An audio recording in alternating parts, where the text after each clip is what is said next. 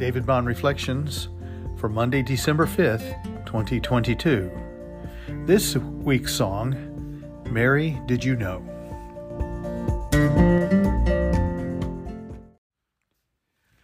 Luke 1, 26-38. In the sixth month, the angel Gabriel was sent from God to a city of Galilee named Nazareth, to a virgin betrothed to a man whose name was Joseph, of the house of David. And the virgin's name was Mary.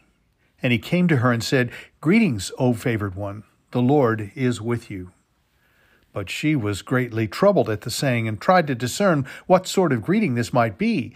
And the angel said to her, "Do not be afraid, Mary, for you have found favor with God.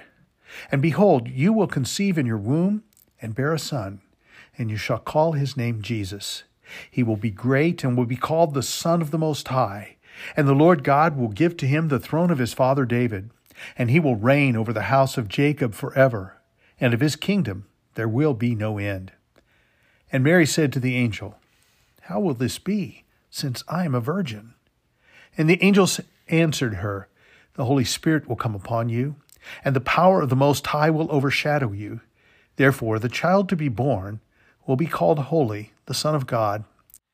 And behold, your relative Elizabeth, in her old age, has also conceived a son. And this is the sixth month with her who is called barren. For nothing will be impossible with God." And Mary said, "Behold, I am the servant of the Lord. Let it be to me according to your word." And the angel departed from her. I had no idea. How many times have you said that? I had no idea you were listening. I had no idea it was that hot. I had no idea it would end up like this. Life is full of the unexpected. We might think that knowing what will happen will save us from major missteps. Beyond the ability to have picked Apple stock when it was $10 a share or take your pick and price, we imagine knowing the future will help us avoid bigger mistakes. Mary didn't know all that Jesus would do, but she might have had some ideas. She had been told that the child would be the Son of God. She had been told that he would save his people from their sin. She had been told that his birth was a miracle of the Holy Spirit. She was told his name and the eternity of his reign. She may not have understood it all. She could not have fully known what the future would hold.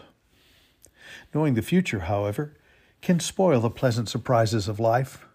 Most important, God does not need us to know all that is to happen in order for us to be part of his story of redemption and life in his kingdom. A roadmap to the future would be a hindrance, not a help to a life of faith. We may know how certain things will unfold in life, but knowing will not necessarily keep us dependent on God. We may want to know, but God wants us to trust. I love the images in this song.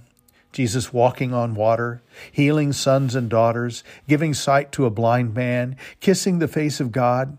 This is an invitation to look forward to Jesus' life and ministry with anticipation every time we read the Gospels. It's like watching The Chosen and knowing the stories of Jesus' ministry, but delighting to see how they will be portrayed.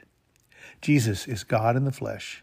His ministry impacted thousands in his day and millions since that time. The mystery and wonder of the Incarnation is explored here, and I especially enjoy how this song helps me ponder these things.